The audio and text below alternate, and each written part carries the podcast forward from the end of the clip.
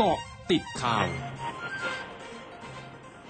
กาะติดข่าว 8 นาฬิกา 31 นาที 15 กรกฎาคม 2564 ศูนย์บริหารสถานการณ์โควิด -19 หรือสอบครายงานสถานการณ์โรคโควิด -19 วันนี้ มีผู้ติดเชื้อ 9,186 ราย จำแนกเป็นติดเชื้อใหม่ 9,107 ราย ติดเชื้อภายในเรือนจำและที่ต้องขัง 79 ราย หายป่วยเพิ่ม 5,543 ราย เสียชีวิตเพิ่ม 98 รายทำให้มียอดผู้ป่วยสะสมทั้งหมด 372,215 ราย เสียชีวิตสะสม 3,032 ราย ผลเอกประยุทธ์จันโอชานายกรัฐมนตรี และรัฐมนตรีว่าการกระทรวงกลาโหม จะเป็นประธานในพิธีเปิดรับนักท่องเที่ยวต่างชาติ ภายใต้รูปแบบสมุย plus โมเดล ผ่านระบบวิดีโอคอนเฟอเรนซ์ในเวลา 18 นาฬิกา 30 นาที ซึ่งจะเริ่มในวันนี้ โดยเป็นการเปิดพื้นที่นำร่อง 3 เกาะในจังหวัดสุราษฎร์ธานี ได้แก่เกาะสมุย เกาะพะงันและเกาะเต่า ด้านนายวิชวุทย์ จินโต ผู้ว่าราชการจังหวัดสุราษฎร์ธานีเผยกับคลื่นข่าว m c o t News FM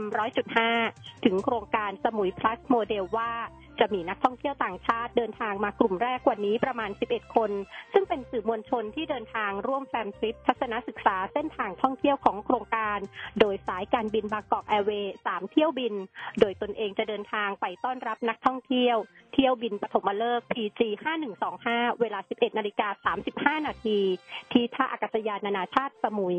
ขณะที่นายพิพัฒน์รัชกิจประการ รัฐมนตรีว่าการกระทรวงการท่องเที่ยวและกีฬาได้ลงพื้นที่ตรวจความพร้อมตั้งแต่แต่วันนี้ พร้อมขอให้ประชาชนและนักท่องเที่ยวมั่นใจในการควบคุมป้องกันการแพร่ระบาดของโรคโควิด -19 ซึ่งได้มีการออกมาตรการที่เข้มงวด มีการตรวจหาเชื้อนักท่องเที่ยวถึง 3 ครั้ง ระหว่างพำนักอยู่ในพื้นที่ โรงแรมที่พักต้องได้มาตรฐาน เดินทางท่องเที่ยวในเส้นทางที่กำหนดทั้งนี้หากพบการระบาดในเกาะสมุยมีผู้ติดเชื้อ 20 คนต่อ 1 สัปดาห์ หรือพบการระบาดใน 3 คลัสเตอร์ขึ้นไป ก็จะมีการปรับแผนให้เข้มข้นขึ้น ซึ่งเชื่อมั่นว่าโครงการนี้จะประสบความสำเร็จนายแพทย์นิธิมหานนท์เลขาธิการราชวิทยาลัยจุฬาภรณ์โพสต์เฟซบุ๊กระบุว่ายังคงเปิดให้บุคคลธรรมดาลงชื่อจองวัคซีนซิโนฟาร์ม ในวันที่ 18 กรกฎาคมนี้เวลา 8 นาฬิกา ชุดแรก 40,000 คนก่อน เพื่อทดสอบระบบ ส่วนแอปพลิเคชันนำขึ้นให้โหลดไม่ทัน โดยให้เข้าไปศึกษาขั้นตอนในลิงก์ก่อน และวันนี้จะมีการประกาศรายชื่อกลุ่มกิจกรรมขององค์กรปกครองส่วนท้องถิ่นที่ได้รับจัดสรรก่อน สำนักงานสาธารณสุขจังหวัดสมุทรสาครรายงานสถานการณ์ผู้ติดเชื้อโควิด -19 รายใหม่ในพื้นที่ข้อมูลณวันที่ 14 กรกฎาคมเวลา 24 นาฬิกา เพิ่มขึ้น 644 ราย จากการค้นหาเชิงรุก 132 ราย จากในเรือนจำ 4 ราย และจากในโรงพยาบาล 508 ราย รวมยอดผู้ติดเชื้อสะสม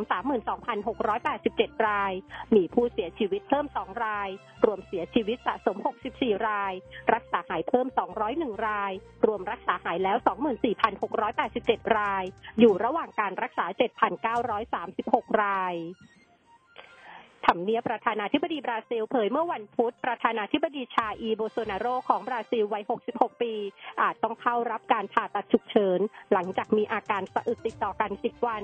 โดยนายโบโซนาโรถูกส่งตัวจากโรงพยาบาลทหารในกรุงบราซิเลียไปยังโรงพยาบาลในเมืองเซาเปาโล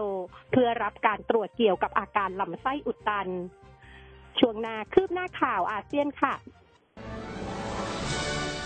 ร้อยจุดห้าคืบหน้าอาเซียน